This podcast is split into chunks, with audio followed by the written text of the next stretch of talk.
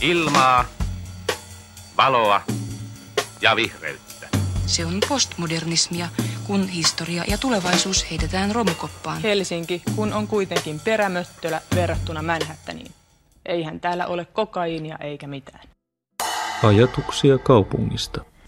Tervetuloa Ajatuksia kaupungista -podcastin pariin. Minä olen Noora ja studiossa on kanssani tuttuun tapaan Jussi. Terve. Sekä vieras Tuomo Joensuu, joka on sekä arkkitehti että tohtorikoulutettava ja erityisesti oleellisesti tämän päivän jakson kannalta hän on Tampereen Arkkitehtuuri ja Design-viikon vastaava järjestäjä. Terve. Terve. Kiva, kun päästiin tänne. Eli olemme siis Jussin kanssa siirtyneet ajassa ja paikassa, ehkä erityisesti paikassa, pohjoisen suuntaan, Ukkini sanoin villiin Pohjolaan, eli Tampereelle.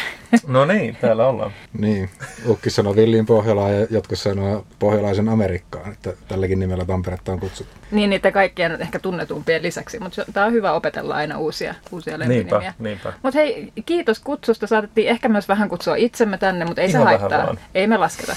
Ja nyt ehkä silleen ajankohtaisimpana asiana, tai niinku siksi sinäkin istut tässä sohvalla välissämme, on tosiaan tämä Tampereen Arkkitehtuuri ja Design-viikko, joka nyt järjestetään jo aika monetta kertaa. 12 kertaa. Joo, eli vuodesta 2008 lähtien on tässä about alkusyksystä varmaan. Joo, ja minä eikä meidän tämä tilanneosuuskunta ole sitä perustanut eikä ole aina järjestänyt, että siinä on Moisela ja Ylä-Anttila arkkitehtitoimisto ollut järjestänyt Luova Tampereen ohjelman rahoituksella ja sitten me on Taiken huomaa siirretty siitä. Okei. Ja no kerrotko vähän tähän alkuun tästä tapahtumasta, eli mulle ei ehkä ennestää ei ole mitenkään supertuttu. Tunnen arkkitehtipäivät, mutta se on tämmöinen ehkä ammattilaisskenen homma, niin mistä tämä arkkitehtuuri- ja design-viikko Tampereella niin koostuu? Siis matala kynnys on ollut se pointti niin kuin aina. Että tarkoitus olisi niin kuin luoda kysyntää ja herättää ihmisten mielenkiintoa arkkitehtuuria kohtaan. Eli kyllä on ihan tarkoitus palvella alaa tällä hommalla. Ja meillä on ainakin siinä aikana, kun minä olen ollut, niin semmoisia hyvin iskeviä yhden sanan teemoja on ollut aina, että on ollut jotakin skaala ja rajat ja identiteetti ja tänä vuonna on sitten kontrasti ja tämmöisiä kävelykierroksia on järjestetty, näyttelyitä, lapsille työpajoja on ollut aina. Periaate on se, että osallistetaan niin kaikenlaisia paikallisia toimijoita ja niin koetaan saada heidät mukaan. Ja sitten myös järjestetään Architecture and Cities in Transition -seminaaria, joka on nyt semmoinen tärkein niin ammattilaisille suunnattu tapahtuma. Ja kyllä me nyt on saatu tähän mielestäni aika hyvin jengin mukaan eri vuosina.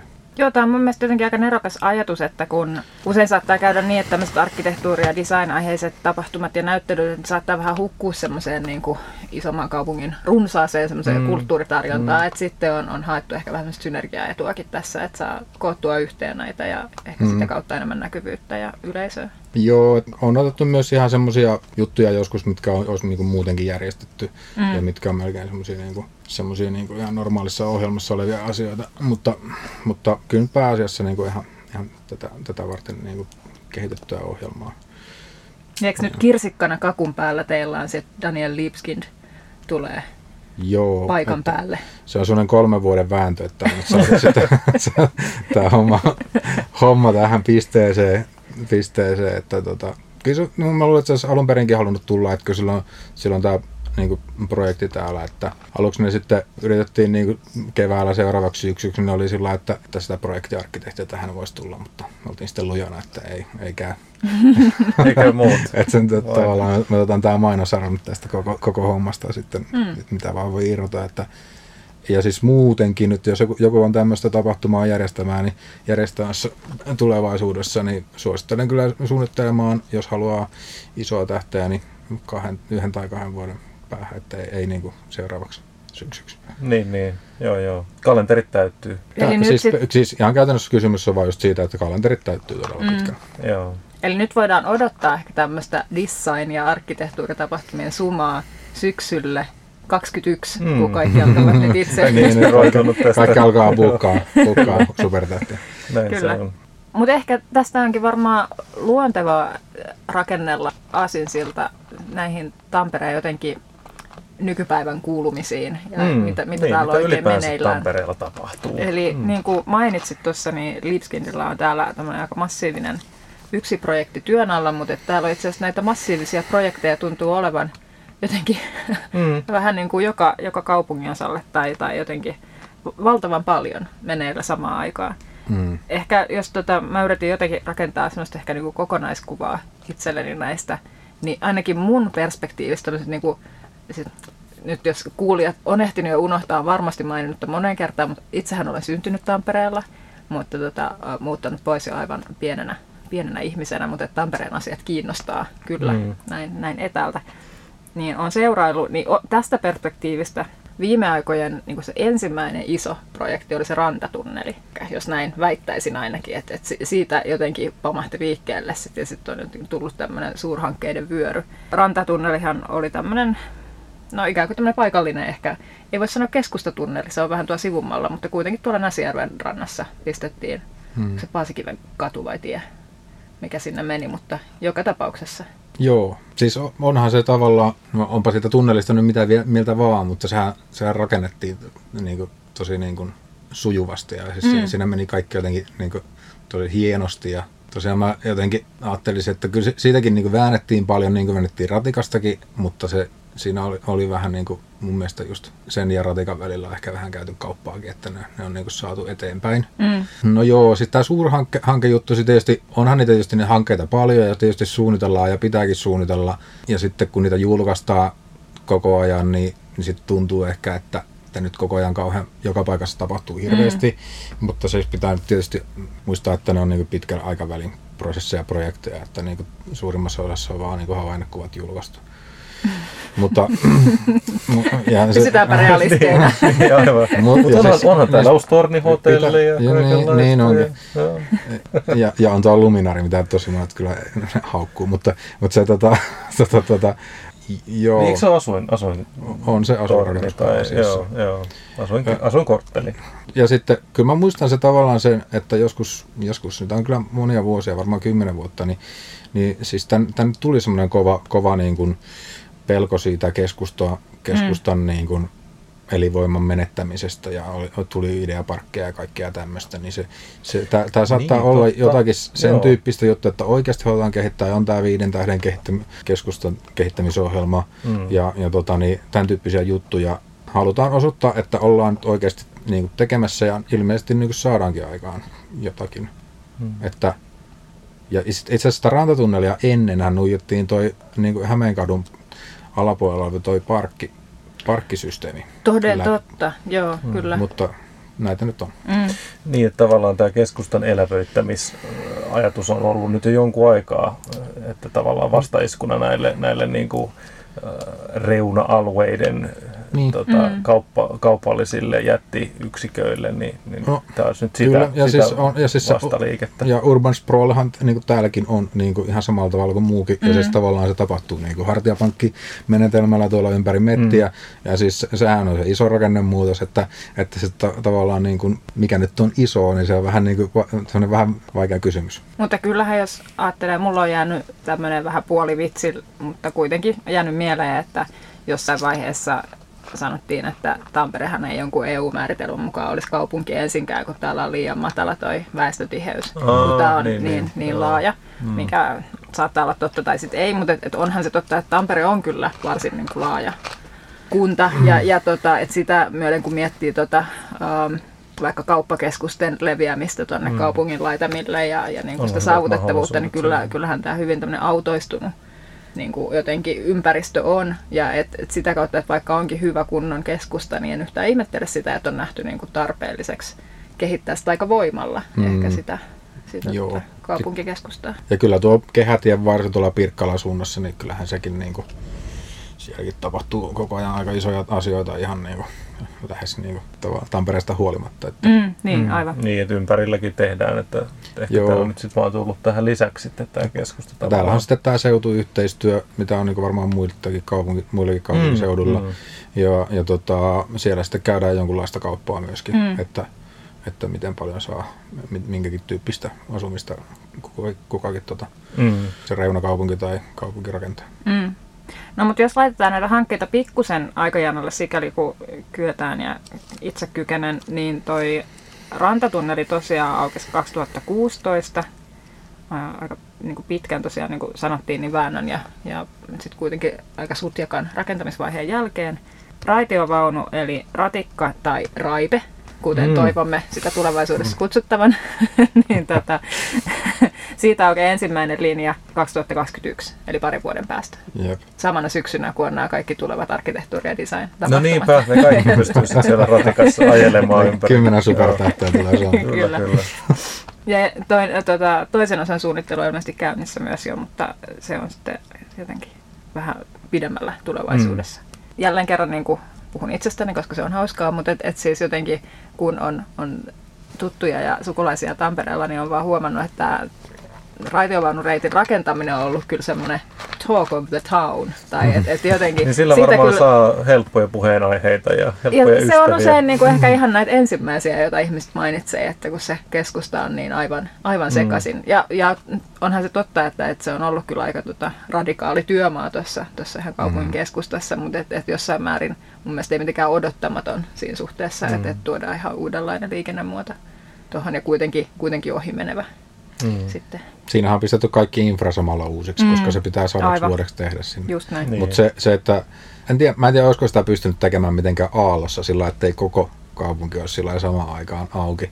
Että se on varmaan joku kustannustehokkuuskysymys, että me saadaan niin kuin jotenkin sillä vaihe kerralla tehty koko matkalta, mutta se jotenkin siis se pistää kyllä aika pahasti kaupunkia sekaisin. Toisaalta ne väliaikaisjärjestelyt, mä oon ollut todella tyytyväinen siihen, että en mä ole kokenut sillä kun ehkä jossakin vaiheessa oli semmoinen ruuhka, että bussilla ei päässyt Kalevaan alle puolesta tunnissa ruuhka-aikaan, niin jotakin vähän tämmöistä on, mutta siis mun mielestä ne on kuitenkin ollut pääasiassa tosi sujuvat ne liikennejärjestelyt. En mä nyt sitä valittamista ainakaan kyllä. Niin ja se voi tosiaan olla, että se on ollut vaan tämmöinen luonteva, että puhutaan säästöistä, puhutaan vähän ratikkalinjan rakennusteista. Niin, se on tosi helppoa puheenaihe. Siis tämmöinen muutaman vuoden projekti nyt tuosta menee, mutta se, että mikä se lopputulos on, että niin. mitä sitä seuraa oikeasti, niin sitähän pitäisi olla paljon enemmän kiinnostunut. Aivan. Ja ne on kyllä ne niin kuin suunnitelmat nuijuttu tuolla lautakunnassa ihan aika vähin keskustelun kyllä läpi. On selvästi tämmöinen yhteinen ratikkarintama. Niin, varmaan on ehkä. Ja sitten ne kaikki lehmänkaupat, mutta ehkä niin. tuloksena on. Mutta se tavallaan, niinku, olisi voinut ehkä niitä yksityiskohtiakin ehkä niinku, mä olisin itse esimerkiksi tehnyt jotenkin toisin, jos mulla olisi ollut energiaa aikaa niin osallistua siihen keskusteluun jotenkin, mutta että ei peruspoliitikot välttämättä osaa siellä lautakunnissa niin kyseenalaistaa yhtään mitään. Ehkä liian sitten hentonen sitten kuitenkin. Niin. Joo. Toi sinänsä just ehkä tämmöisestä vähän helsinkiläisestä näkökulmasta tämä, että tätä ratikkaa rakennetaan niin semmoisena, niin kuin, että se tavallaan sitä koko linjaa rakennetaan aika silleen niin kuin yhtenä semmoisena hankkeena, niin se tuntuu, jos vertaa tuohon Jokeri pikaraitiotielinjaan, mitä nyt sitten Helsingin alueella tehdään, niin sitä tehdään kuitenkin sillä lailla niin kuin aika paljon niin kuin enemmän just tämmöisenä aaltoon tai niin kuin semmoisena pätkinä. Mutta toki se ympäröivä kaupunkikin rakenne on vähän erilainen. Mä luulen, että täällä ei ehkä suostuta siihen, että täällä keskustassa menisi niin kuin vähän aika hitaasti semmoinen asia eteenpäin. Sehän kestäisi paljon pidempäänkin. Niin varmaan on. Että tämä on tavallaan, niin kuin, tai mä niin kuin tulkitsen tämän niin, että se on valittu se, että nyt saadaan niin kuin nopeasti tämä asia tehtyä, jotta sitten tavallaan päästään myöskin nopeammin hyötymään sit niistä positiivisista, esimerkiksi maankäyttöön liittyvistä eduista. Että sehän niin kuin kehittäminen on aika paljon helpompaa siinä vaiheessa, jos tiedetään, että se ratikka on, verrattuna siihen, että puhutaan vaan siitä, että no se ratikka nyt on sitten 10-15 vuoden päästä. Että ei se hassumpi juttu, jos se oikeasti on valmiina 2021. Niin. Mutta tässä vaiheessa täytyy ehkä tarkentaa, siis eli kyseessä Tampereella on nyt tämmöistä niinku pikaratikasta, eikö totta? Et ei sellainen, mikä on tuttu Helsingin keskustasta, vaan ehkä enemmän tämmöinen niinku nyt että kaikki helsinkiläiset siellä pystyvät sitten kartalla. Suomen ensimmäinen pikaraitiotie. Kyllä. Mutta siinä on vähän kovemmat nopeudet ilmeisesti. Ja kääntösäteet on vähän pitempiä. Niin, tästä me tuossa ehdittiin aluksi puhuakin jo vähän keskenämme, että se tosiaan tuntuu olevan aika sellainen kankea tämmöisessä kaupunkirakenteessa. Joo, siellä saman kadun päässä on sellainen mystinen mutka, mitä en ymmärrä. Näin. Liikennesuunnittelija ymmärrä. Niin. Tämä näyttäisi tilaa vielä. Joo, kyllä ne vie tilaa ja siis tosiaan pikaraitiotie, niin se on siis, niin kuin mä oon itse yrittänyt silleen vähän niin kuin, mikä se on sellainen mahdollisimman helppo yksinkertaistus, että se ei ole tavallaan, ei se ole ihan metro, eikä se ole juna, eikä se ole ratikka, mutta se on vähän siitä väliltä. Niin. Että se on tavallaan niin kuin semmoinen isomman kapasiteetin nopea ratikka ajaa. Joo. Mitä, onko se nyt 30 vai 40? Kyllä se saattaa aika kovaakin välillä. Joo, mutta se periaatteessa toimii niin keskustassa ratikan tavoin. Mutta niin se vähän niin kuin sille ei malttaa ajaa sitten niin, hitaampa keskustassa. Ja sitten erillisillä raiteilla sitten. Niin, se on ja se voi vähän pidempiä matkoja vetää vähän kovempaa. Portossa on kyllä tosi hieno pikaratikka, että se menee ihan maallekin välistä. Myös Bordeauxssa on hieno pikaratikka. Okei, mutta tämähän nyt on tosiaan, että Tampere on ollut, tai mä muistan ainakin jostain lapsuudesta tai nuoruudesta ihastelleen niitä semmoisia haitaribusseja Tampereella, se on hurjan pitkä, missä on sen välikappale. Mutta että tämä on ollut siis niin kuin bussiliikenteeseen vahvasti nojautuva tämä julkinen liikenne. Että siinä mielessä jotenkin, että tämähän on kyllä tämmöinen ihan uudenlainen jotenkin pysyväinen runkolinja, mikä sitten tietysti niin kuin ehkä... Paitsi että parantaa keskustan saavutettavuutta, niin sitten myös niiden tiettyjen, ne mitkä siinä linjan varrella on, niin näiden alueiden houkuttelevuutta parantaa. Sehän on tehty sillä, että sinne tulee jopa syöttölinjoja siihen, niin kuin siihen ratikalle. En tiedä, että paraneeko se oikeasti se palvelutaso siitä. Se voi jopa vähän heikentyä, mutta ehkä mielikuvapuolella sitten kuitenkin varmaan on enemmän vääntöä tuossa ratikassa. Ja siis onhan se tavallaan keskusta-alueella, sehän kapasiteetti tulee niistä busseista niin täyteen aika helposti, että on tosi vaikeita tilanteita, niin kuin ihan pelkästään bussien takia. Ja siksi toi on ihan varmaan niin kuin tulee jo väkisinkin. Että tämähän nyt on tämmöinen yksi kannastaja Tampere, että siitä pitää päästä läpitte aikamoiset liikennevirrat. Tuosta syöttöliikenteestä tulee semmoinen mieleen, että se kuulostaa vähän länsimetrolta. Että siinä niin kuin espoolaisille on käynyt sillä lailla vähän hassusti, että tavallaan vaikka tuli nyt tämä tämmöinen niin kuin uudenlainen metro, mikä uusi asia on, mutta siis silleen, että kuitenkin tämmöinen niin kuin selvästi tehokas urbaani joukkoliikenneväline, niin sitten nämä liityntälinjat ja tämä tämmöinen syöttöliikennejärjestelmä on paljastunut, että se on aika paljonkin heikentänyt osittain niin kuin joillain alueilla sitä palvelutasoa, ja on siinä varmaan vähän semmoinen uhka olemassa, että se niin kuin, onhan se just näin, että varsinkin jos näitä linjojakin tänne nyt sitten niin kuin ne pari kappaletta tulee, niin kyllähän siinä on niin kuin selvästi, että jotkut siinä sitten voittaa ja toiset ei ehkä niinkään, että ja siis mun mielestä sitä syöttöliikennettä, siitä pitäisi keskustella paljon niin enemmän, että miten se oikeasti toimii ja miten se voisi tulevaisuudessa toimia, että kun on kaikenlaista automaattibussia, että miten saadaan ne oikeasti kunnolla kulaamaan, niin sillähän ei mitään niin kuin, sitten väliä, että kun se on vaan oikeasti hyvä se syöttöliikenne. Mutta joo, ratikkahan nyt siis siinä mielessä, että kai sen kuitenkin sitten se energiatehokkuus on ihan omaa luokkaansa verrattuna muihin liikennevälineisiin. Niin ja sitten näistä... Sitä ei ole tamperelaisessa puhuttu, että sitä on vaan niin käytännössä puhuttu, mitä se maksaa. Että se on ihan niin puhasta talouskeskustelua. No siitä tätä toiminnanmiehet, että vaan niin rahat pöytään ja kättä päälle. Niin, mutta se on kuitenkin taloudellisesti saatu perusteltua, että se on taloudellinen myöskin. Semmoisen mä oon ymmärtänyt, että jos verrataan niin kuin tämmöistä kumipyöräliikennettä, hieno tekninen termi, verrattuna näihin raideliikennejuttuihin, niin nämä bussien tavallaan se elinikä on niin paljon lyhyempi.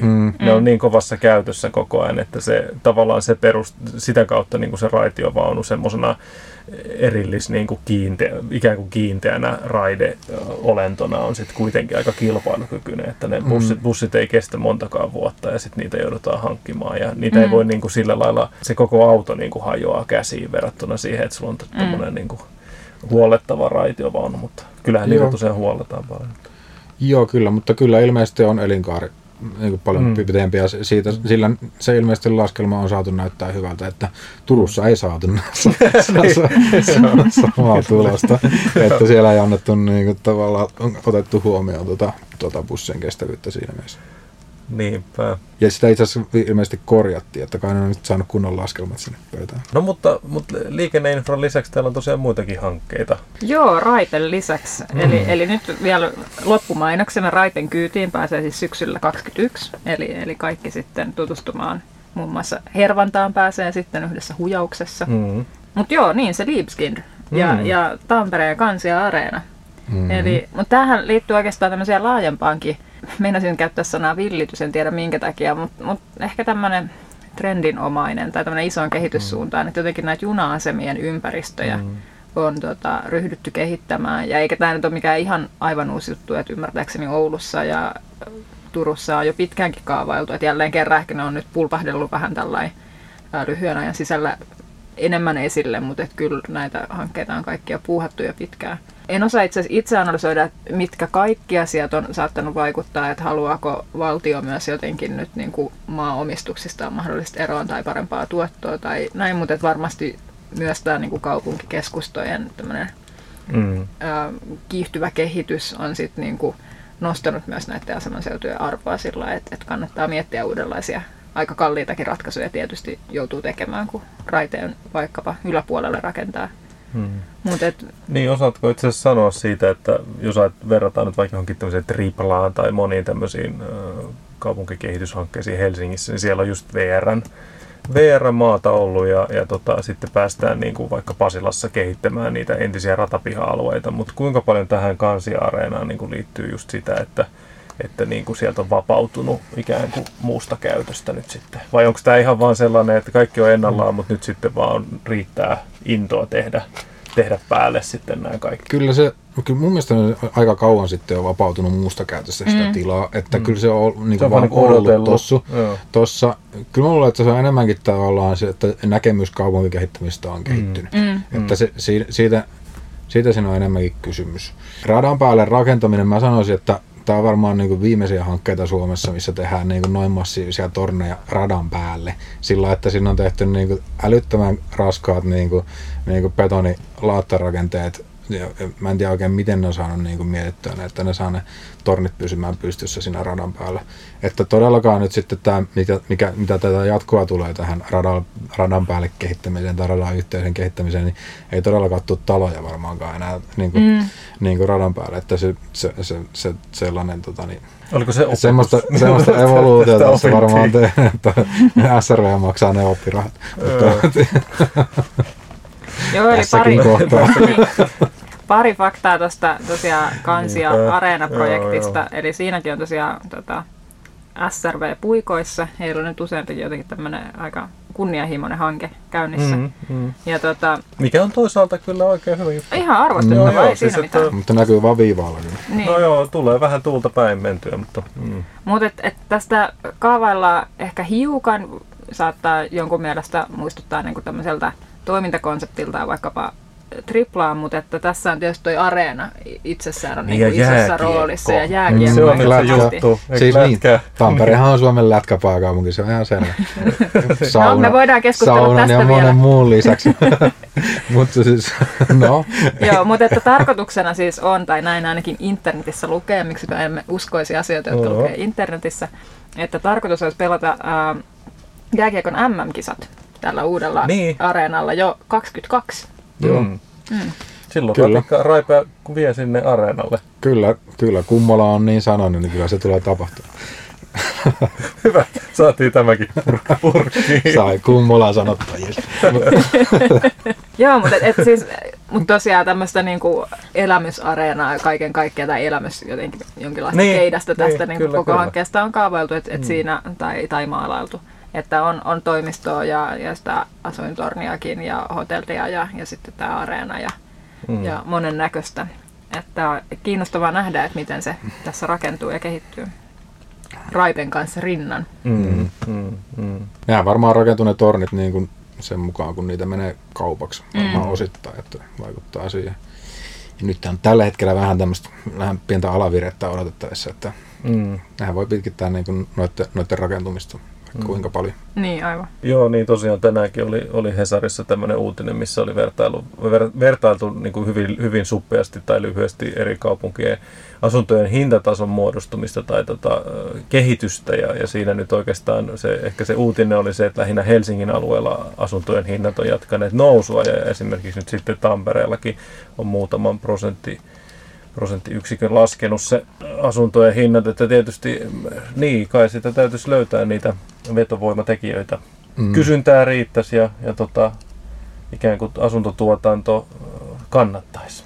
Niin, ettei pysähdy homma. Joo, tästä nyt on ollut vähän aikaisemminkin puhetta, että Tampere ei välttämättä, täällä ei välttämättä teollisuus vedä ihan samalla tavalla kuin vaikka niin kuin rannikolla. Että kärjestetysti voisi sanoa, että työttömiä ja eläkeläisiä opiskelijoita muuttaa kaupunkiin, että sitten se kasvu niin kuin syntyy.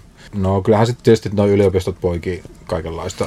Niin, Suomen toiseksi suurin yliopisto, eikö niin? Joo, että kyllähän se on aikamoinen tekijä tietysti täällä. Mutta kyllä nyt siis tavallaan noin isot suhdanteet ja sitten niin kovasti rakennetaan, niin kyllähän se tulee niin kuin rajat vastaan joka tapauksessa jossakin vaiheessa.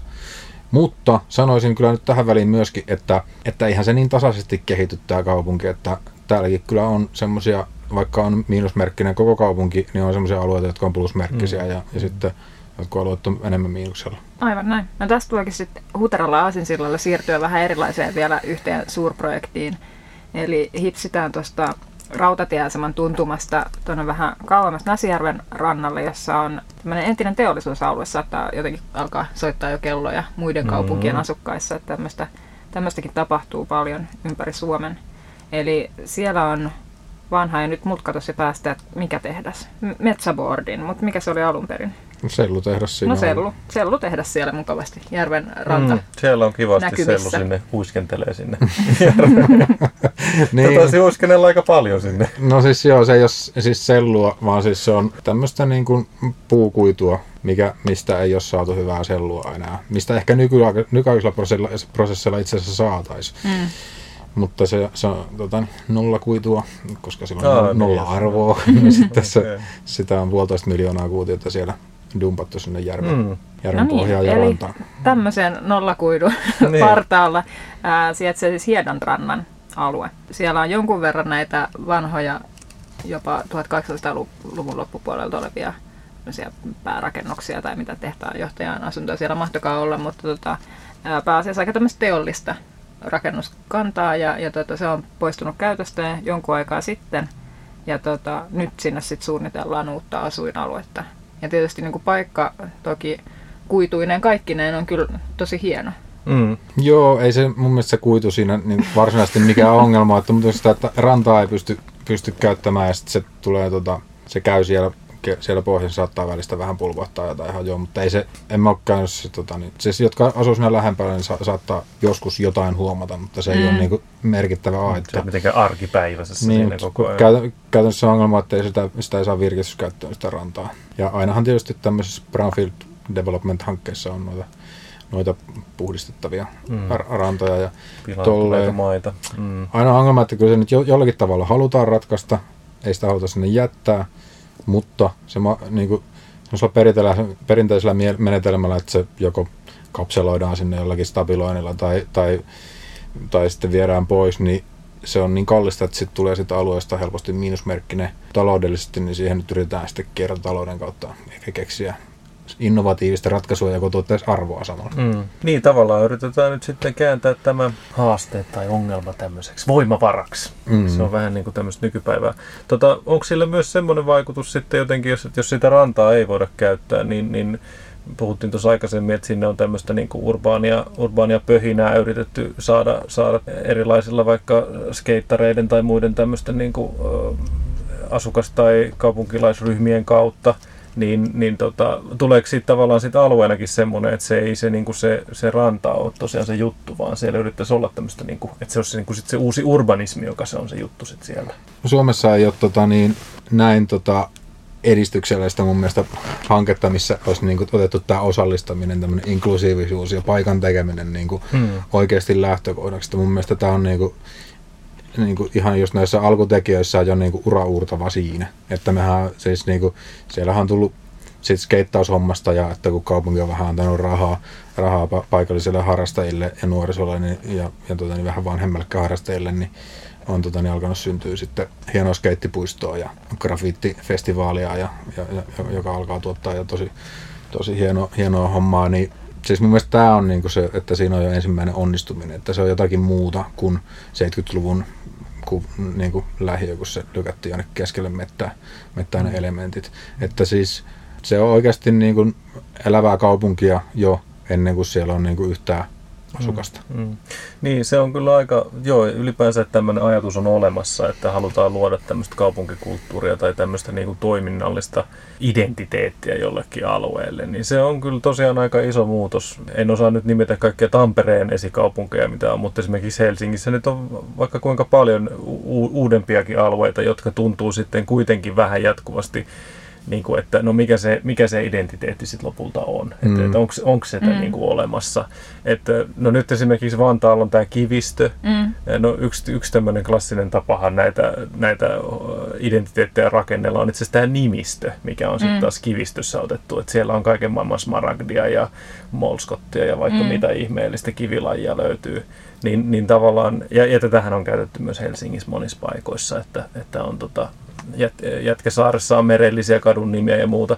Mutta sitten just, että tommonen, että onnistuttaisiin tuomaan semmoista niin kuin jotenkin aktiivista asukastoimintaa, niin se on kyllä oikeasti aika harvinaista. Se tuntuu aika harvinaiselta. Joo, en mä tiedä siis se, että se on... Mitähän niillä tapahtuu sitten, kun sinne tulee developerit? No, se on kyllä hyvä kysymys. Mutta se tavallaan, että kyllä mä luulen, että niissä tehtaissa kyllä riittää ihmettelemistä niin kuin vielä niin kuin ruohonjuuritason toimijoille aika pitkäksi aikaa.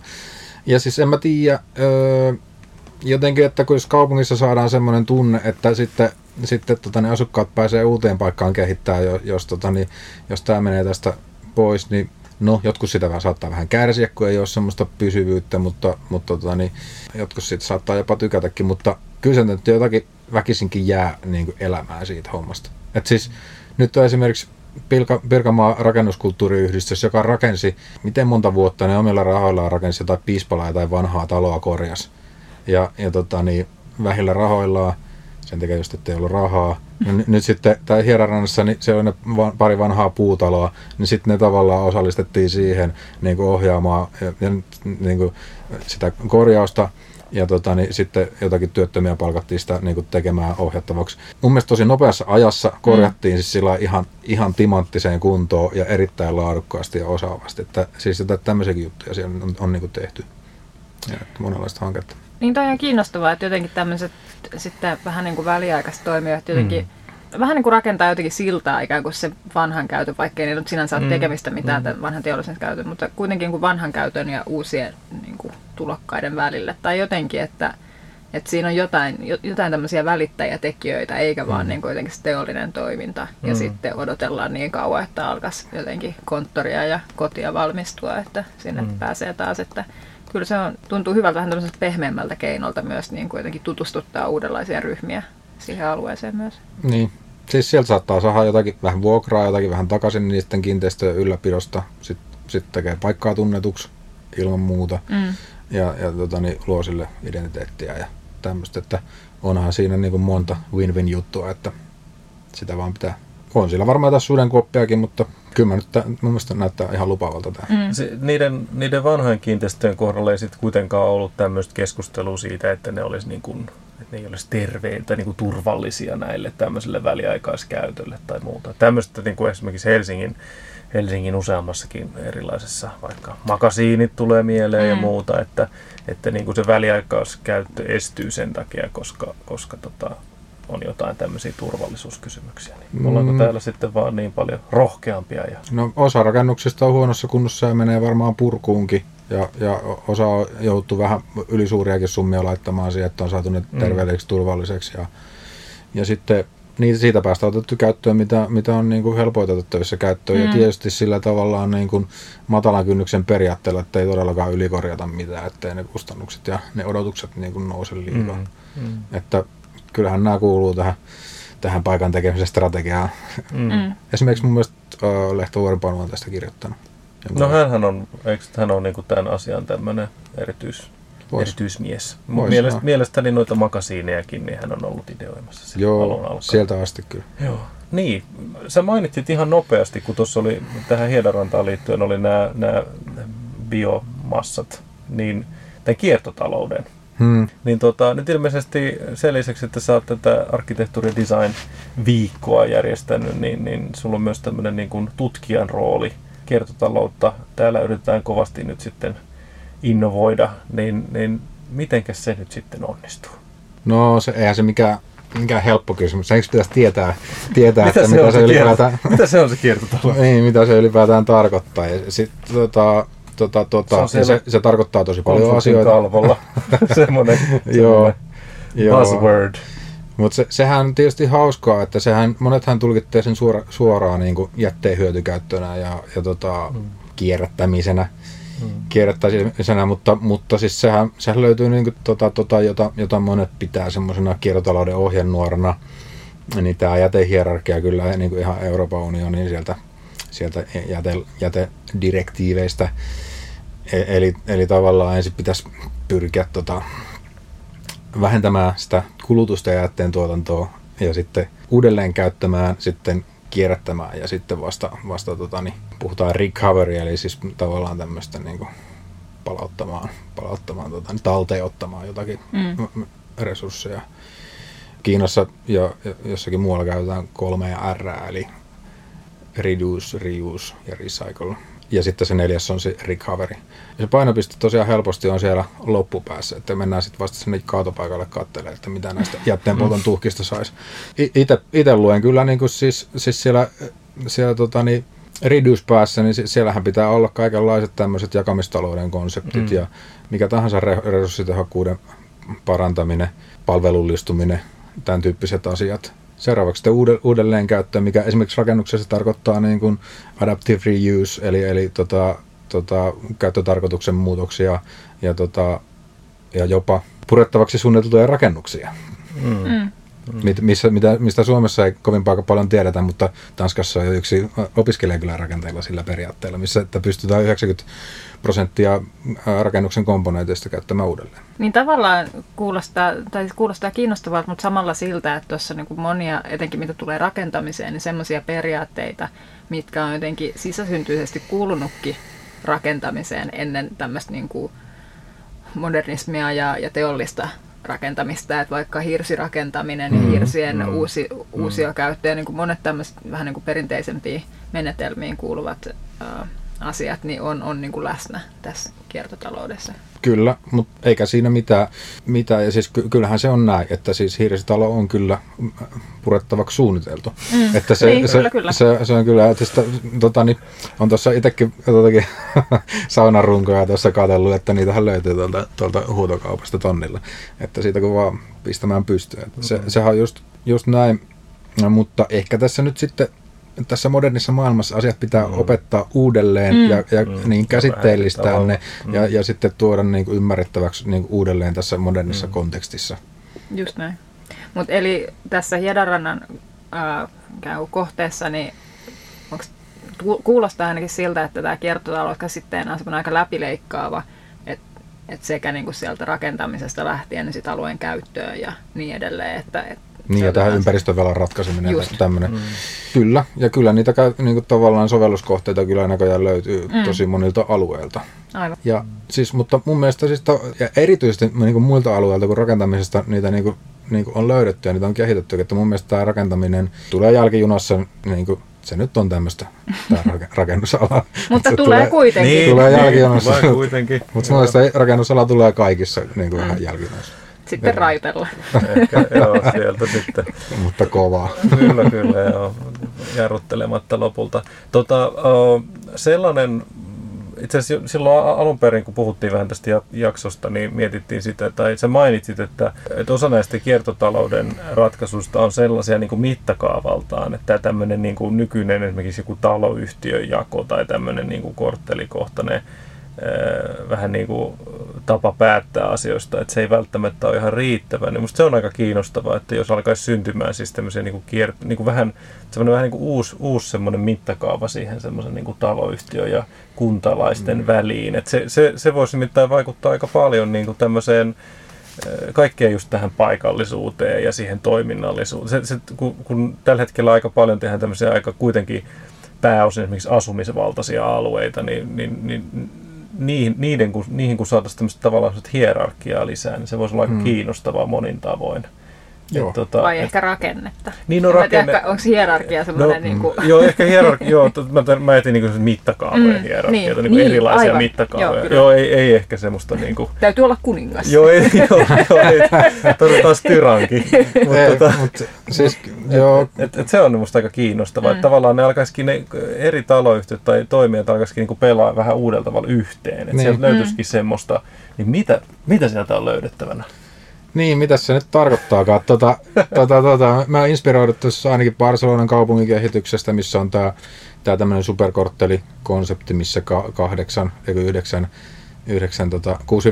näitä Serda-ruutukorttereita yhdistetään. Mm. Ja vähän rauhoitetaan niin sisäosia liikenteeltä ja painotetaan sitä vilkkaampaa autoa ja joukkoliikennettä sinne sen ulkoreunoille ja sitten laadullistetaan sitä vihreätä ja kaupunkitilaa siinä. Ja sitten se on muitakin agendoja, niin kuin se omavaraisuuden kehittäminen, sosiaalisen inklusiivisuuden kehittäminen, hallinnon integrointi. Et sielläkin ollaan vasta nyt sitten sen liikennejärjestelmän kehittämisen tasolla, ja kuitenkin on ylhäältä alaspäin kehitetty, että se ei ole vielä kauhean itseorganisoituvaa se juttu sielläkään. Mutta ollaan heidän kanssa kyllä keskusteltu, että kyllähän tällaiselle on aina tarve. Että jos perustetaan vaikka joku energiayhteisö ja joku oma mikroverkko, niin se on semmoinen assetti, jolle pitää olla omistaja. Ja kyllä se pitää sieltä alueelta sitten löytyä. Että ei ole itse kuluttamista, jos se ei ole omistusta. Ja ollaan sitten inspiroitu tästä, että sehän nyt tämmöinen yhteisö tai tämmöinen yhtiö voisi niin kuin toteuttaa hyvin monenlaisia asioita. Mitä tämä meidän kuitenkin... Hyvä siinä funktiossaan, kun se on tämä taloyhtiö, niin ei pysty toteuttamaan, että se tavallaan se on niin vakiintunut se suomalainen taloyhtiö, lainsäädäntö ja sen taloyhtiön rooli, että se hyvin helposti leikkautuu kaikki kivaa siitä ulkopuolelle. Eli tarvii olla semmoinen niin kuin taho, joka pitkällä tähtäimellä sen sopivan kokoisen naapuruston niin kuin asioita kehittää. Siis sen vetovoimaisuutta, elinvoimaisuutta, laatua ja ympäristötehokkuutta. Ja toi just kuulostaa tavallaan siitä, että jos puhuttiin noista hirsirungoista ja muista, joka on tavallaan joku semmoisen niin käsityöläis- ja maatalousyhteiskunnan niin semmoinen ratkaisumalli. Ja nyt nämä on niin monimutkaisia nämä uudet järjestelmät, että saadaan tämmöinen jonkinlainen integroitu kiertotaloussysteemi käyntiin, niin siinä ei niinku, että tällä hetkellä hyvä, että kun taloyhtiöt saa päätettyä jostain sähköautojen latauspistokkeista, ei meillä saada niistäkään aina niinku päätettyä, niin saatika sitten, että syntyisikin vaikka jotain tämmöistä niinku vähän isomman mittakaavan vaikka energiantuotantoa tai just jätteiden kierrätystä tai ihan mitä tahansa niinku jonkinlaista yhteispeliä, niin kyllä niinku minun korviini toi kuulosti hyvin kiinnostavalta, että siinä on niinku uusi taso, joka pystyy tekemäänkin jo aika paljon monimutkaisemmassa maailmassa aika paljon hienompi juttuja. Niin, no siis se on musta ihan peruskauraa, että yhteispysäköintiasiat, mistä voi saada niin kuin ihan taloudellista ja tilallista säästöä. Sitten siellä voi olla jotakin yhteistiloja, joka voi olla jotakin muuta kuin se pakollinen taloyhtiön niin kuin sauna. Että jos niitä laitetaan vaikka 5 yhteen, niin voidaan saada vaikka kuntosali siihen kylkeen. Tai sitten voi olla jotakin palveluita siinä, mitä tahansa niin kuin resurssien jakamista, että mitä se voi olla. No joo, tämä energiakuvio on sitten eri ja se on oma juttuunsa, mutta se tavallaan, että kun on niin kuin monimuotoisuutta siinä niin kuin mikroverkon piirissä, niin se itse kuluttamisen taso pystyy lisääntymään, koska se tavallaan ne kulutusprofiilit kaikilla rakennuksilla ei ole samat. Että siis semmoisia etuja on tunnistettu. Että siis ei tässä nyt tule kaikkea mieleen, mutta siis sitä avautuu semmoinen tosi paljon mahdollisuuksia. Niin se kuulostaa siltä. Onko Hiedanrannassa joku tietty niin kuin joku pilotti tai semmoinen on päätetty, että jonkinlainen niin kuin jotain tämmöistä, että lähdetään kokeilemaan jotain tiettyjä juttuja. Onko semmoista päätöstä jo tehty vai haetaanko sitä vielä sitä suuntaa, että minkälainen? Ei ole, kun siis kaavakin on. Se piti päästä nuijia joskus vuodenvaihteessa. Tässä tuli niitä rannan täyttöhaasteita sitten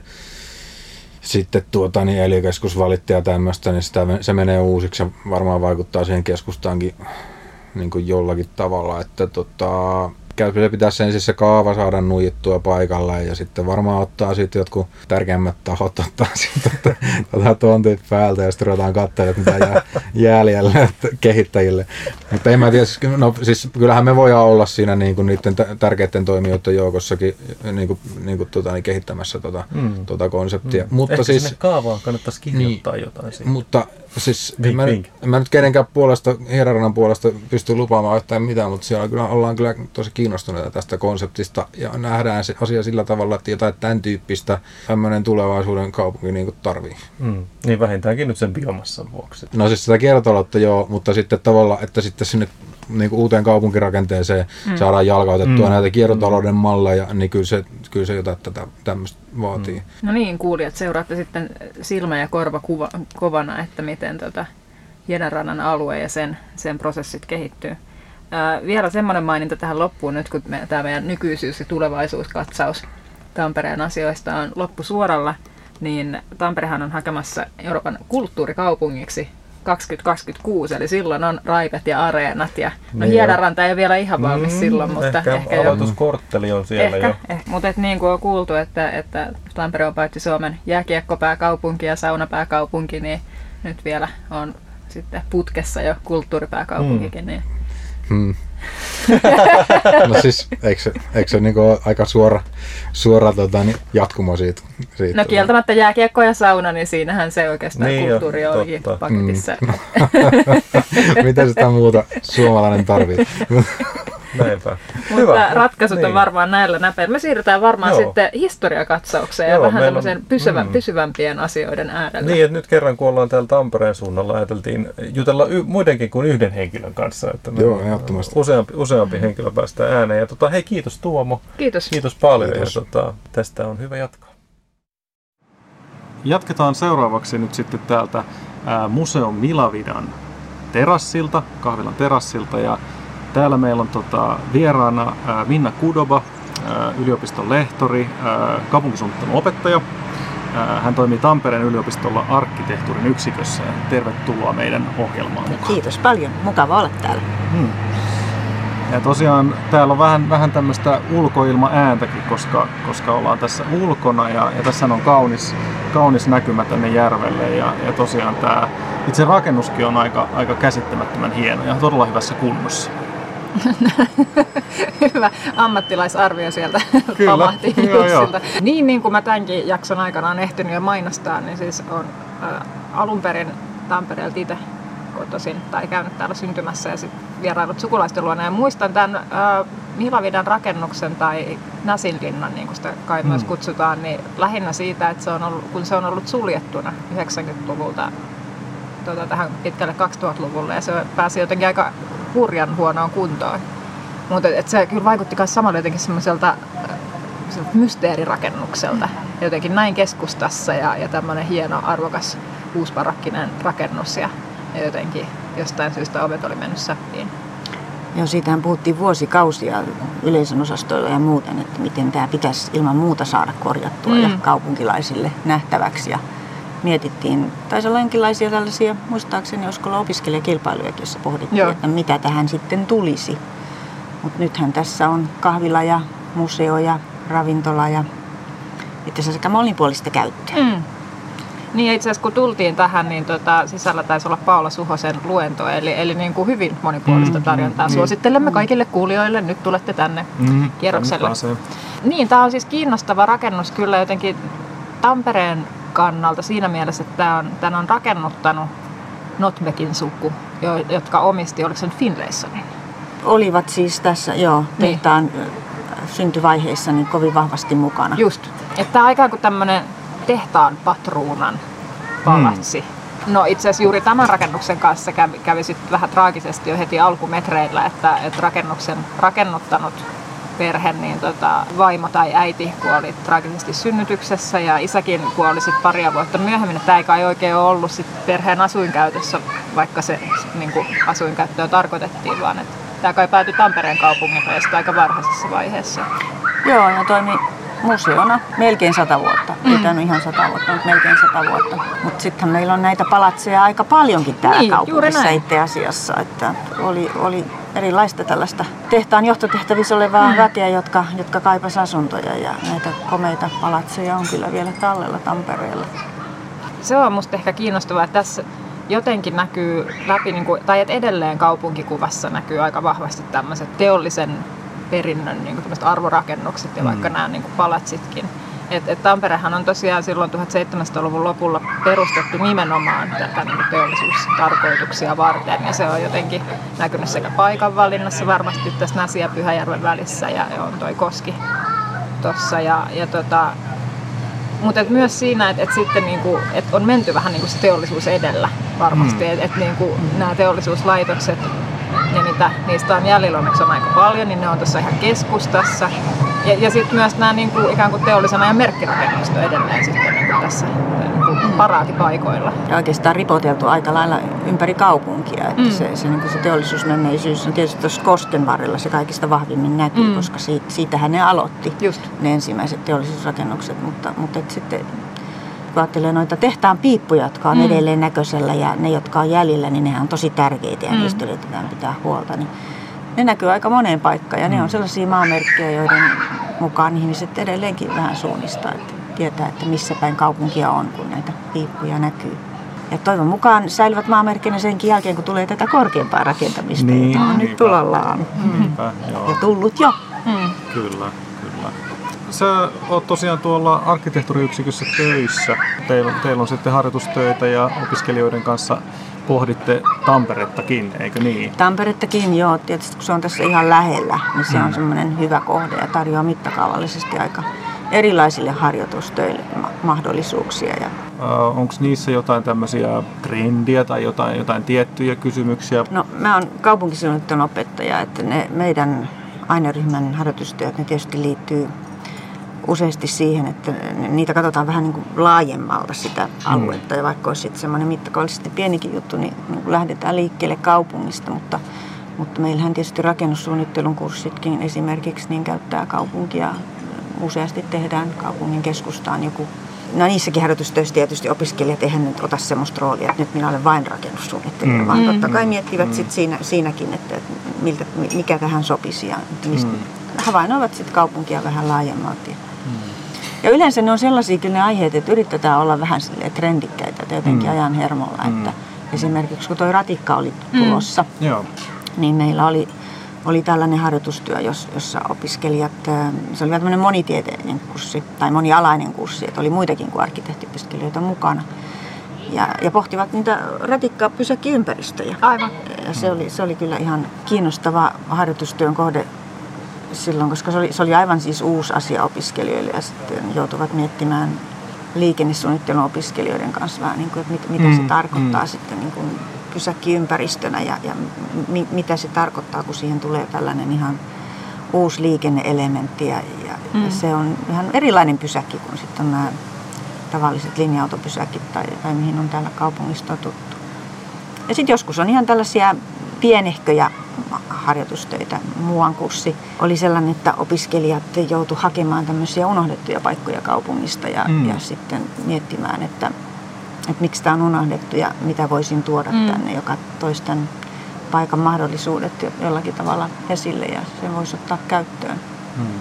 Miten se, tai niin kuin, voiko sitä ajatella niin, että kun on just tämä teollinen historia täällä ja se on tosiaan tässä niin kuin keskeisellä merkityksessä ihan siis niinku fyysisesti kaupungin keskustassa, mutta myöskin sit niinku kaupunkikuvallisesti nämä niinku, että näkyykö se sitten niinku töissä, että siitä jotenkin sit niinku opiskelijat alkavat ammentaa jotenkin sitä arkkitehtuurikäsitystään. Ai, sitä teollisuusmenneisyydestä. Niin, syntyykö täällä sellaisia arkkitehtejä, jotka niinku jotenkin näkisi aina sen semmoisena lähtö, koska siis näähän on erilaisia, jos ajattelee nyt vaikka Otaniemeä ja Oulua ja Tampereen koulua, näitä, niin näähän on aika erilaisissa. Otaniemessähän ollaan tämmöisellä niin kuin kampuksella, tai varsinkin ennen oltiin, nykyään sitten ollaan jo metron myötä vähän niin kuin osana kaupunkia, mutta siellä tavallaan se semmoinen puutarhamainen kampusympäristö on niin kuin tavallaan se arjen opiskeluympäristö ollut, ja sitten täällä ollaan sitten, niin. Missäs me ollaan, niin. Niin, missäs me ollaan. No, mehän aloitettiin tuolta Tuomiokirkon kadulta ihan keskeltä kaupunkia, ja sitten 90-luvulla oli se dramaattinen muutos sinne Hervantaan, missä diplomi-insinööriopiskelijat jo olivat. Mutta siitä on aikaa, että siitä on niin kauan aikaa, että kyllä arkkitehdit on ihan kotiutunut sinne ihan hyvin. Se on kampusympäristö niin kuin Otaniemessäkin. Mä oon käynyt useasti siellä Hervannassa ja kyllä itse voisin näin toki ulkopuolisena väittää, että kyllä sinne on kotiutuneet hyvin. Opiskelijat. Joo, ja kyllä. Ja siellä näkee myös tämän muutoksen, että sinnehän on paljon rakennettu ja se ratikka tulee tuomaan opiskelijat myös sinne, että opiskelijat jatkossa ratikalla kulkevat. Että, ja nyt kun vaan siis nopeasti täydennän, että kun Jussi mainitsi tämän kolmannenkin arkkitehtikoulun siellä Oulussa, niin hehän ovat myös vastikään muuttaneet sinne muun kampuksen yhteyteen Linnanmaalle, että ennen arkkitehtuurin, joka nyt osastui sitten siellä Oulussa, niin oli tosiaan siinä keskustassa ihan, mutta että nyt ovat muiden kanssa leikkimässä siellä Linnanmaalla. Nyt ei ole enää yhtään arkkitehtikoulua Suomessa, joka olisi keskustassa, mutta ei me keskustaa unohdeta, että kyllä me tullaan tänne tekemään harjoitusteitä ja käydään täällä havainnoimassa kaupunkia edelleen. Joo. Eli jos Jussi yrittäisi nyt kaivella kovasti tätä, että miten tätä paikan henkeä tämä teollisuusympäristö täällä on luonut, mutta tässä on kyllä niin kuin, että monen tyyppistä ympäristöä, mitä se teollisuustoiminta on niin kuin tuottanut, että paitsi että on ollut nämä teolliset ympäristöt, missä on ollut niin kuin nämä tuotantolaitokset ikään kuin, ja sitten on ollut nämä patruunat, joiden on täytynyt asua jossain palatsissa. Patruunallakin pitää olla koti. Niin siitä on tietysti työväestö, jolla on ollut sit niinku omat alueensa, jos niin voi sanoa. Nyt ehkä kuuluisimpina varmaan Pispalan harju. Vanha puuamuri oli sitten vähän erityyppinen oikeastaan kuin toi Pispala. Ja sitten on itse asiassa vielä varmasti useita muitakin näitä tämmöisiä, missä on ollut vanhaa. Että niinku, joo, Kyttälässähän oli kans. Just Kyttälä on se, minkä mä aina unohdan nimeltä. Mutta se on sitten luonut niinku ihan oman tämmöisen kerroksen, josta nyt on sitten niinku edelleen onneksi niinku suhteellisen paljon jäljellä, jos voi sanoa, mutta Amurihan valitettavasti on kyllä aika pitkälti niinku se puuamuri. Siellä on se yksi museoitu kortteli, mutta Pispala on onneksi aika lailla kyllä. Siellä on havaittavissa sitä samaa Pispalaa varmaan, että jos tuotaisiin 100 vuoden takaa ihmisiä katsomaan, niin kyllä ne varmaan tunnistaisi edelleen, että tämä on Pispala. Amuria eivät tunnistaisi. Ei varmasti. Voin kyllä sanoa. Se on muuttunut tyystin. Ja muuttuu varmaan nyt tulevaisuudessa vielä. Kyllä. Joo. Niin kuulijoille, jos ette tunne Tamperetta kovin hyvin tai muuten ole navigoineet täällä juurikaan, niin Amuri on siis alue tässä. Olisiko se nyt sitten, mä sanoisin, että ihan niinku tavallaan tässä ydinkeskustan kyljessä, jopa niinku, no ehkä varmaan kilometri tuosta juna-asemalta tai jotain sen henkistä, ei kovin kaukana. Ja se oli siis tämmöinen tosiaan niinku ruutukaavaan aikanaan asetettu, että se oli tämmöisiä matalia puutalokortteleita, joista siis tosiaan yhtä voi edelleen käydä katsomassa. Ja se on nyt muutettu museoksi, tai muutettu jo aikaa sitten museoksi, mutta se on tosi hieno paikka. Niin, tässä on nyt ehkä tämä vaan, että mistä Amuri-niminen alue löytyy ja millainen se on ollut. Mutta joo, niin, vanha puuamuri väistyi sen modernimman version tieltä. Oliko se nyt 60-luvulla, 60-70-luvulla? Joo, 60-luvulla taisi olla. Se rakennettiin väljästi sen ajan ajatusten mukaan, että arveltiin, että ihmiset kaipaa valoa ja aurinkoa ja tilaa. Kyllä. Ja sitä piti saada asuntoihin ja puuamuri sai väistyä. On joskus nähnyt sellaisia piirroksia siitä, miten arkkitehdit oli havainnollistanut, että miltä Amuri näyttäisi, jos me emme tee mitään. Että sitten vaan nämä puukorttelit ikään kuin nousee tällaisina kivisinä sit siitä ja katsottiin, että sinne jää semmoinen pieni pimeä piha ja ei ihmiset sellaisessa voi viihtyä ja se on epäterveellinen kasvuympäristö lapsille ja sitten saatiin moderni väliä Amuri.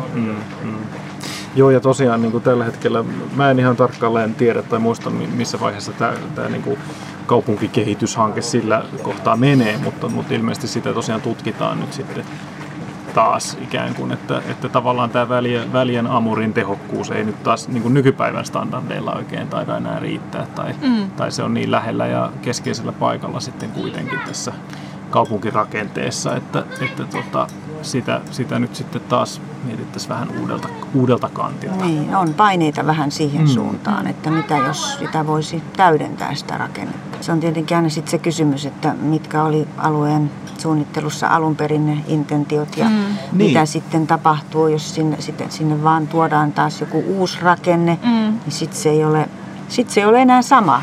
Tämä on aika vaikea kysymys itse asiassa. Tämähän on ihan tosi tärkeä kysymys kaikissa näistä tämän aikakauden just näissä moderneissa ympäristöissä, että kun se väljyys ei ole sellainen asia, että se olisi vaikka joku, että se voisi niinku erotella vaikka johonkin niinku rakennustasolle tai sillä lailla, vaan että se on sellainen periaate, niin kyllä tätä periaatetta haastetaan nyt varmaan melkein kaikissa kehittyvissä kaupungeissa tai kaupungin osissa. Että Amurihan on hyvin puistomainen, siis tämä nyt tämä moderni, nykyinen Amuri. Ja siellä on jonkun verran semmoisia korkeampiakin niin kuin asuintorneja ikään kuin, mutta varmaan se ongelma on sitten nämä kolmikerroksiset kerrostalat, mitä siellä alueen keskiosissa taitaa olla aika paljon, tai niin kuin tehokkuuden kannalta ongelma.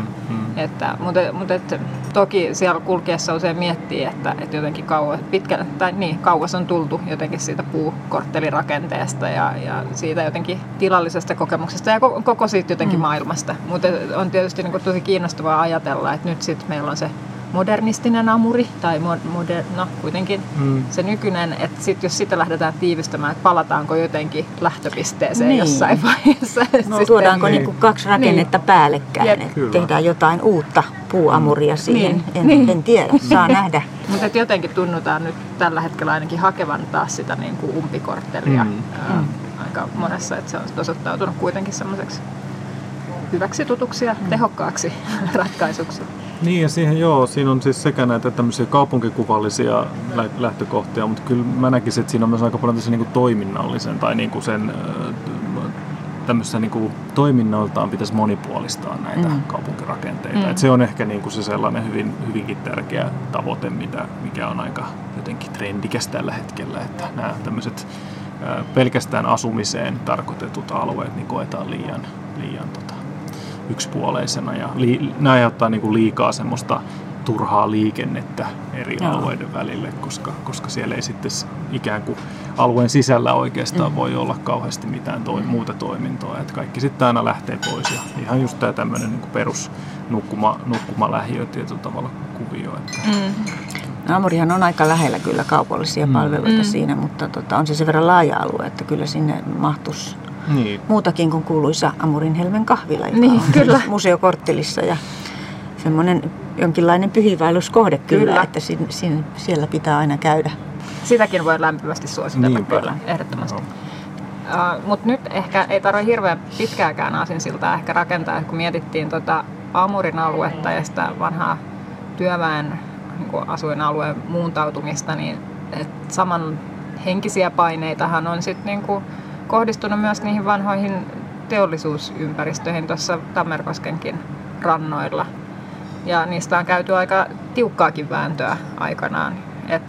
Kuten sanottu, niin aika iso osa teollisesta maisemasta on säilynyt, mutta esimerkiksi verkatehdas päätettiin lopulta purkaa. Sitten taitaa olla pari jotain pientä rakennusta ehkä jäljellä siinä. Joo, muutama rakennus siitä miljöstä on säilytetty, joo. Ja onko se nyt about sillä paikalla, missä on tämä Hotelli Ilves? Joo, Koskikeskus ja Hotelli Ilves rakennettiin siihen paikalle. En itse asunut silloin Tampereella, enkä ollut sitä seuraamassa ja siitä on tietysti aika kauankin aikaa, mutta on kyllä kuullut tarinoita, että miten se, että se oli oikeastaan se, että se purettiin, niin sen ansiosta säilyi sitten tämä loppuosa näitä teollisuusmiljöitä. Sitten herättiin huomaamaan, kun se oli mennyt, että niitä jotain oikeasti menetettiin. Niin, jotain oikeasti menetettiin ja nyt pitää pitää huolta siitä, että se loppu säilyy. Ja onnettomuudessa, että niin kävi, että säilyi. Sitä nyt tietysti voi kysyä, kun ehkä Koskikeskuskin on tiensä päässä, mutta mitä sitten? Kyllähän niin, se on mielenkiintoinen kohta kyllä. Joo. Me itse asiassa suunnittelemme tällä hetkellä, että siitä voisi tulla seuraava harjoitustyökohde nimenomaan just tästä, että mitä jos tulevaisuudessa joskus tämäkin menee uusiksi. Niin, no se on tämä jatkuva muutos näissä kaupungeissa. Mutta niin, nykyäänhän kyllä pääosa, vaikka toki on huomautettava, että Tampereella ei ole pelkästään niinku teollista menneisyyttä, vaan myös niinku nykyisyyttä löytyy, että siellä on tämä Takon paperi- vai kartonki- vai mikä pahvitehdas se on, joka on toiminnassa. Tämmöistä niin kuin hienokartonkia. Hienokartonkia. Siis materiaalia, johon pakataan suklaata ja onko sitten jotain hienoja savukemerkkejä tai liesikareja. Siis tämmöistä niin kuin, Niin se on tuossa high-end kartonkia. Kyllä, joo, tällaisia niin kuin erikoiskartonkia. Korkeanlaatuja. Näin olen ymmärtänyt, juu. Ei mitään parasta. Tahansa pahvia no, ei ole mitään, joo, junttikartonkia. Joo, ei todellakaan. Mutta niin, että sittenhän nämä vanhat teollisuusrakennukset on löytänyt niin paljon uutta käyttöä ja on kahvilaa ja ravintolaa ja elokuvat, teatteria jopa ja vaikka mitä, että on.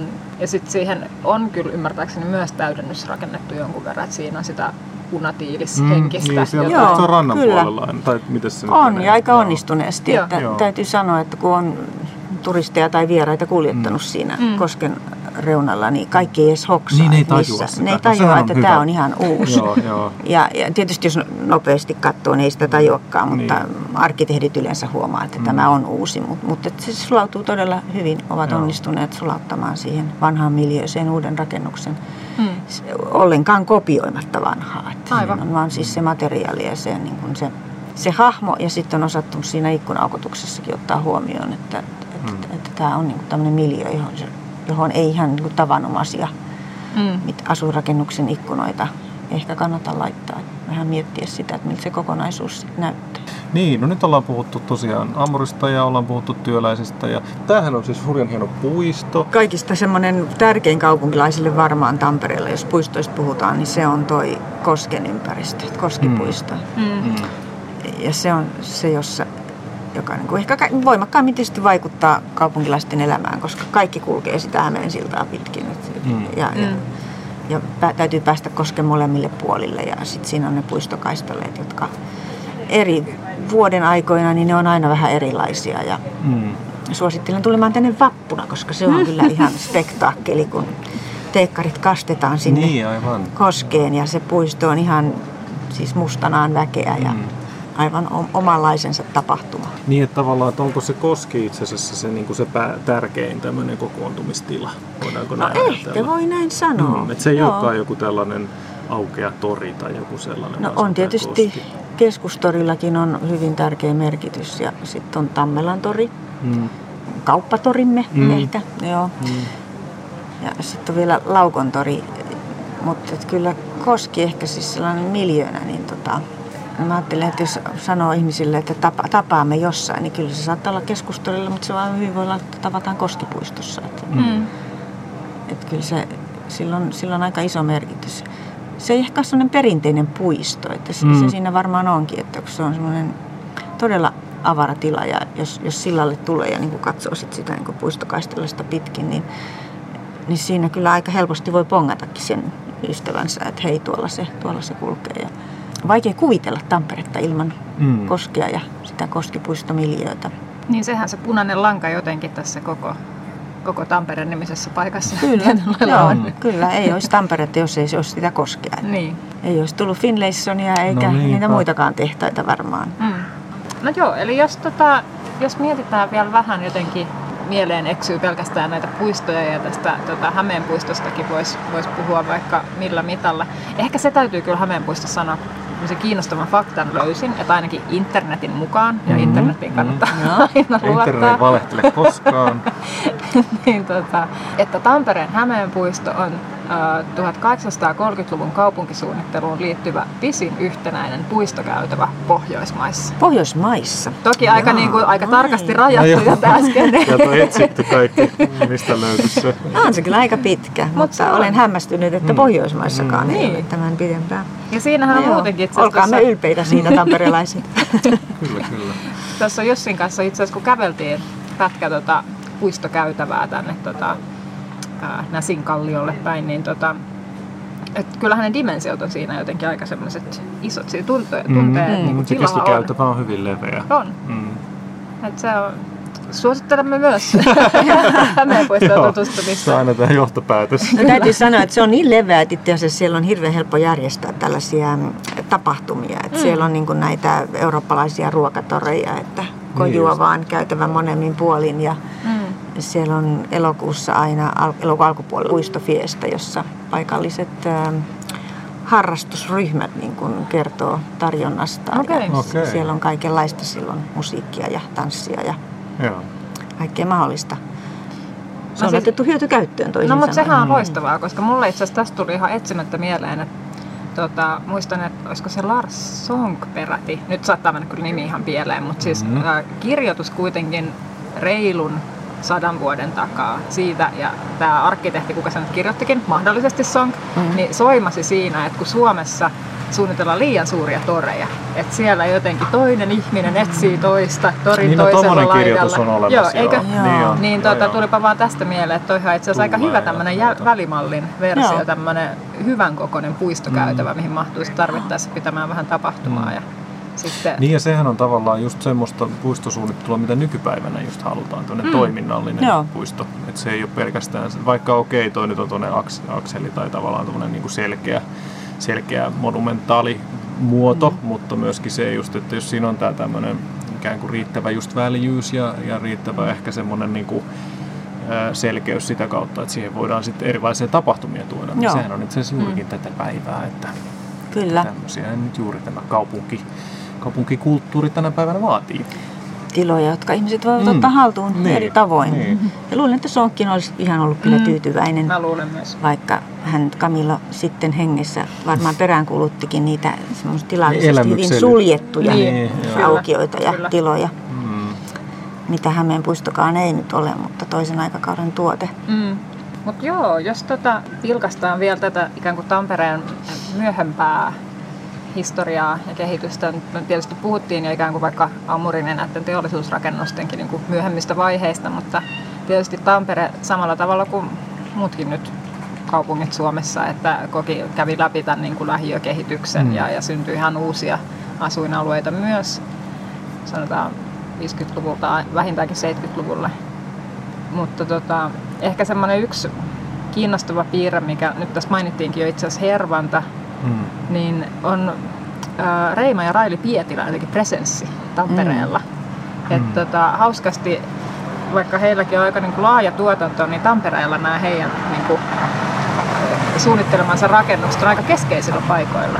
On kyllä, ja sitten kun niistä on 2 julkisia rakennuksia, niin ihan kohtalaisen, Metsäkirjasto ihan keskustassa ja Kalevan kirkkokin hyvin lähellä keskustaa siellä Kalevassa, niin kyllä on semmoisia rakennuksia, että kun tulee vierailevia arkkitehtiä niin edelleen, niin totta kai viedään ihmiset tutustumaan ja ne on hyvinkin merkityksellisiä. No onhan meillä sitten Hervannassakin vielä sitten tämä Pietilöiden kauppakeskus ja sitten nämä, ja siellähän on kirkko ja kirjasto ja tämmöinen kokonaisuus sielläkin, mutta ei ehkä yhtä kuuluisa kuin nämä 2 keskustassa tai keskustan läheisyydessä olevaa. Kalevan kirkko erityisesti on semmoinen, johon aina viemme ulkomaiset opiskelijat. Ja... No se on kyllä aika vaikuttava. No se on. Se on jotenkin sellainen, kyllä. Jotenkin koko se maisema, miten se, tai siis tavallaan miten se hallitsee sitä maisemaa ja miten tavallaan se koko sisätila on niin jotenkin abstraktin sellainen. Erityisesti sisätila. Niin, no, niin että se on kyllä aika ihmeellinen juttu, että semmoinenkin on saatu tehtyä. Että... Se sisätila on siitä hienoa, että siinä ei ehkä siellä tulee sellaista fiilistä siellä sisällä, että tämän pitäisi olla korkeampi. Mutta ulkona sen sijaan tulee, koska sitähän ei saatu niin korkeaksi kuin Pietilä olisi halunnut. Et sen mittasuhteet, kun katsoo sieltä Itsenäisyyden katua pitkin, niin se on vähän niin kuin sellainen laatikkomainen. Että vähän se on vertikaalisempana se olisi ollut vielä komeammin paikkansa ottava siinä kadun päätteenä. Mutta... Et ehkä aikana, jona saatetaan kysellä vähän tämmöisen vau-arkkitehtuurin perään, niin täällä on kyllä tämmöistä, ne nyt haluaisi leimata mitään, mutta tämmöistä proto-vau-arkkitehtuuria. Ehkä jos voi ajatella, että Pietilät on jotenkin niin semmoisia omanlaisia tai tuottivat omanlaistaan arkkitehtuuria. Että kyllä ne on tämmöisiä jotenkin... Persoonallisia juttuja. Kyllä. Joo. Löytyyhän täältä vielä varhaisempinkin proto-vau-arkkitehtuuri, että meidän tuomiokirkkomme, että sehän on... Se on totta. Proto-vau-arkkitehtuuria. Kyllä. Näsinneulasta puhumattakaan. Kyllä. Tämä ennakkoluuloton ja dynaaminen meininki on ollut jo reilu 100 vuotta ainakin. No se kyllä sopii tämmöiselle teollisuuskaupungille niin kuin Tampere, niin oikein hyvin. Niin ja ilmeisesti tosiaan, tuossa ennen kuin ruvettiin nauhoittamaan, niin mainitsit vaan, että tämä tornihotellikin on otettu kuitenkin sillä lailla ihan ilolla vastaan tai että, no joo. Tai niin kuin, että varmasti vastustustakin on ollut, niin kuitenkin se on nyt sitten.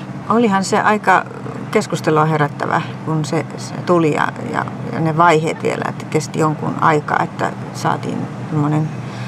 En muista nyt minkälaisia vaiheita siinä oli, miten kaupunkikuvatoimikunta sitä kävi läpi, mutta kyllä sitä ihmiset seurasi silmä kovana, että mitä sieltä tulee ja oho, se on noin musta.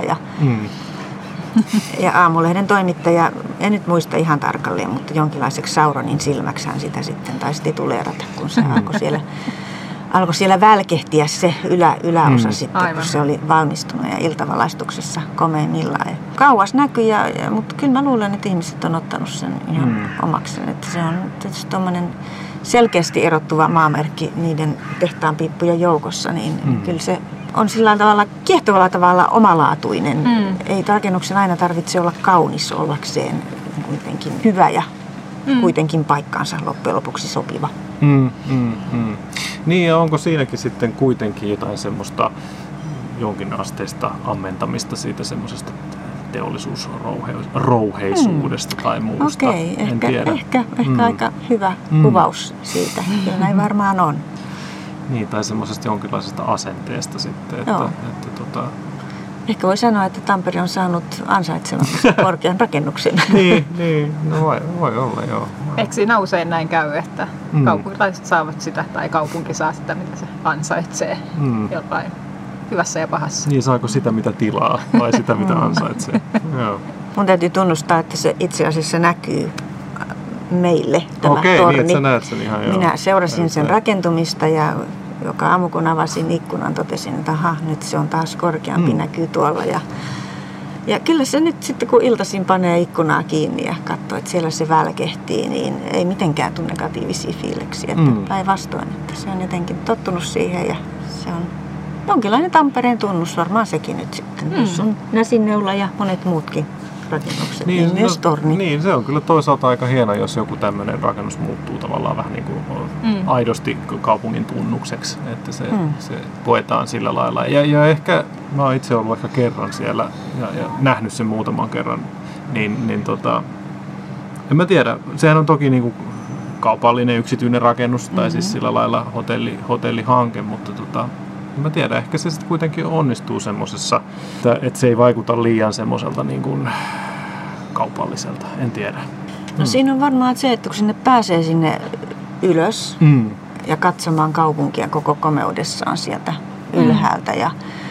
Ja itse asiassa on itse joskus silloin tällöin siellä istunut auringonlaskun aikaan katsomassa, kun Tampere levittäytyy siellä alapuolella. Ja se on aika lystiä seurata sitä. Ihmiset istuu siellä siis sohvilla pienissä ryhmissä ja siellä mailevat drinkkejään tai kahvejaan tai teekupposia. Ja vähän on ehkä sellainen fiilis siellä, että tämä on jonkinlainen julkinen olohuone, että niin kuin istuttaisiin kotona sohvaryhmän ääressä, niin nyt istutaankin vaan vähän korkeammalla ja sohvaryhmän ääressä ja siellä on sitten toinen sohvaryhmäporukka siinä selän takana.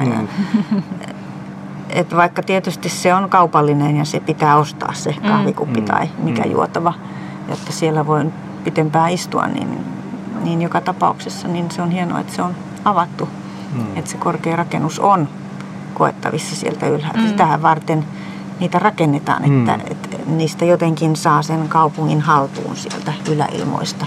Ei tietysti, ehkä oli väärin sanoa, että sitä varten niitä rakennetaan, mutta niin kaupunkilaisen kannalta, niin sitä varten niitä rakennetaan. Niin, mutta kyllä, joo, mä oon kyllä tavallaan samaa mieltä, että kyllä se niin kuin jossain määrin se korkean rakentamisen juju pitäisi olla just se, että se tarjoaa niin kuin ehkä mahdollisimman monelle tämän korkean paikan tunteen tai sen kokemuksen. No. Että se jää vähän vajaaksi se ajatus siitä, että jos sitä ei niin kuin pääsekään sitten isompi joukko ihmisiä. Että tuolla Helsingin puolellahan silloin, kun tämä Vuosaaren oli tämä Kirrustorni, asuintorni hanke menossa, niin silloin siihen piti saada juurikin tämä tämmöinen yleinen kahvilatila. Ja just tämän takia, kun se on niin kuin semmoinen arvo sinällään, että ihmiset päästetään. Ja kyllähän niin kuin näissä vanhoissakin, vaikka joku Tapiolan keskustorni, niin näissä on niin kuin melkein aina, kun on puhuttu jostain korkeista rakennuksista, niin se semmoinen niin kuin jotenkin kansalaisyhteiskunnan näkökulma on aina ollut se, että avataan se mahdollisuus. Meillekin tarjotaan jotain, kun tämä rakentuu. Vaikka me asu siellä, niin jotain saamme. Kyllä siinä mielessä se, että niitä on sitten onnistuttu tekemään. Eikä tarvitse olla välttämättä tässä kauhean korkea rakennus. Siis ihan vaan, että tulisi tämmöistä niin kattokäyttöä näille rakennuksille. Niin se on kyllä ihan, ehkä tuonne kansi- ja areena-hankkeellekin katolle pääsee. No, voisi toivoa kyllä. Ehkä tamperelaisten pitää vaatia sitä. Nyt meidän pitää varmaan alkaa laittaa Tamperetta pakettiin. Tuntuu, no ehkä täytyy tulla toisen kerran sitten vielä käsittelemään kaikki, minkä käsittelemättä tällä kertaa. Luulen, että tarvitsette enemmän kuin vain 2 kertaa, että Tampere saadaan kokonaan pakettiin, jos se on edes mahdollista. Mutta sitä ei voi, joo. Pala kerrallaan. Pala kerrallaan, hyvä ajatus. Joo, mutta hei, kiitos todella paljon Minna, olit... Kiitos teille, oli tosi mukava jutella täällä ja tervetuloa toistekin. Niin, no, se on kiva, että saadaan tulla taas Tampereelle. Joo, kiitos. Moi moi. Moi moi. Moi.